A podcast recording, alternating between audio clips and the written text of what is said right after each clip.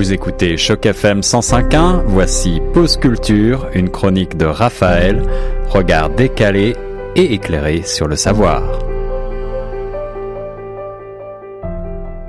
Bonjour. Ma troisième chronique s'intitule Inkipit, comment commencer un roman. Inkipit.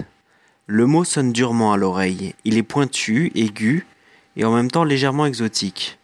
C'est ainsi qu'on nomme les premiers mots, les premières phrases ou les premiers paragraphes d'un roman. A l'inverse, pour parler de la toute fin d'un livre, on parlera d'excipit. L'incipit est la partie la plus importante d'un livre. Les premiers mots du livre sont ceux qui demandent le plus de soin. Ils peuvent venir d'un éclair de génie, comme d'une longue et douloureuse hésitation. Le but est de donner envie au lecteur de lire le livre évidemment, mais aussi, plus prosaïquement, de donner des indications basiques. À quelle personne est écrit le livre? Qui parle? Quand? Et où se situe l'action? On pensera par exemple au tout début de Germinal d'Émile Zola. Dans la plaine rase, sous la nuit sans étoiles, d'une obscurité et d'une épaisseur d'encre, un homme suivait seul la grande route de Marken à Montsou, dix kilomètres de pavés coupant tout droit à travers les champs de betteraves. Le héros, Étienne Lantier, n'est pas encore nommé, mais le décor est posé, inquiétant et précis. Traditionnellement, jusqu'au XXe siècle, jusqu'au début du XXe siècle, c'est ainsi que commencent les romans. Pourtant, on peut voir ici ou là des singularités. Un bel exemple de singularité est l'incipit d'une vie, le roman de Maupassant, qui traite de la vie de Jeanne, une jeune femme qui sort du couvent au début du livre. Voici commence ce roman. Jeanne, ayant fini ses malles, s'approcha de la fenêtre, mais la pluie ne cessa pas. La première chose à remarquer, c'est le tout premier mot de la phrase, et donc du livre. Jeanne, le nom du personnage central du roman. Ensuite, on notera le premier verbe, finir, ce qui est une façon surprenante de débuter un roman. Enfin, si on fait attention au sens, on ne peut qu'être surpris de la de l'incohérente causalité de cette phrase. Jeanne s'approcha de la fenêtre, mais la pluie ne cessa pas, comme si l'action de s'approcher de la fenêtre avait une incidence sur la pluie qui tombait. Parfois, la première phrase d'un livre est aussi une déclaration d'intention. Toutes les familles heureuses se ressemblent, chaque famille malheureuse, au contraire, l'est à sa façon. C'est la première phrase d'Anna Karenine, le roman de l'écrivain russe Léon Tolstoï. Et c'est une prise de position, le malheur est plus intéressant à explorer que le bonheur qui finalement est si commun. Tandis que les malheurs sont uniques et donc profondément dignes d'intérêt. Cette première phrase préfigure aussi la fin du roman et le suicide de l'héroïne Anna. Je disais que jusqu'au début du XXe siècle, les romans commençaient traditionnellement par des indications précises de lieu et de temps. Mais un événement va chambouler cette habitude. Et quand je parle d'événement, je fais allusion à une phrase, la phrase, celle qui a bouleversé la littérature française et qui en reste encore aujourd'hui la plus connue. Longtemps, je me suis couché de bonne heure.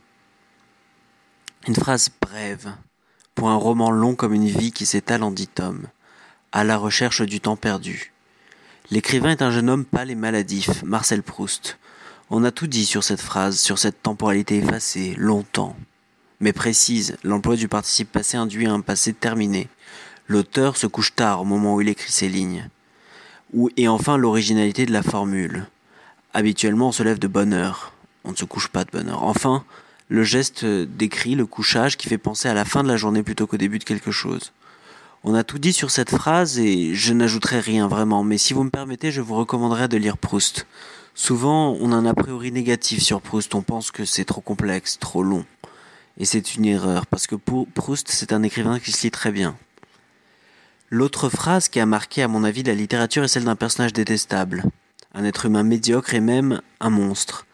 Mais un grand écrivain. Louis-Ferdinand Céline. La phrase dont je vais vous parler d'une simplicité désarmante, mais elle en est particulièrement parlante. La voici. Ça a débuté comme ça.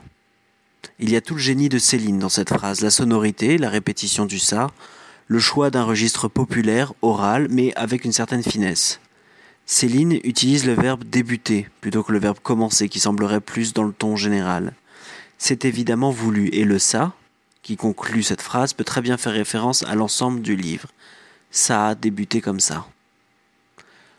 Pour conclure cette chronique, j'aimerais m'arrêter sur deux incipits d'auteurs contemporains. Le premier est l'œuvre de Dany Laferrière, un écrivain originaire d'Haïti qui vit depuis plus de 30 ans au Québec. La nouvelle coupe la nuit en deux. L'appel téléphonique fatal que tout homme d'âge mûr reçoit un jour. Mon père vient de mourir. Cet incipit est bâti comme un poème. Il fait penser à un haïku. En fait, il pourrait être indépendant du roman duquel il est tiré, L'énigme du retour. Cet incipit est une œuvre en soi.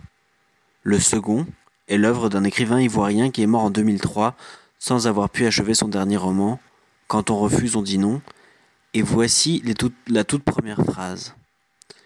Le singe, qui s'est échappé en, en, abandonnant le bout de sa queue dans la gueule du chien, n'a pas, dans l'échappée, la même allure que les autres de la bande. Le second extrait est l'œuvre d'un écrivain ivoirien, Amadou Kourouma, qui est mort en 2003 sans avoir pu achever son dernier roman. Quand on refuse, on dit non. Et en voici la toute première phrase qui sera la dernière de cette chronique. Le singe qui s'est échappé en abandonnant le bout de sa queue dans la gueule du chien n'a pas, dans l'échappée, la même allure que les autres de la bande.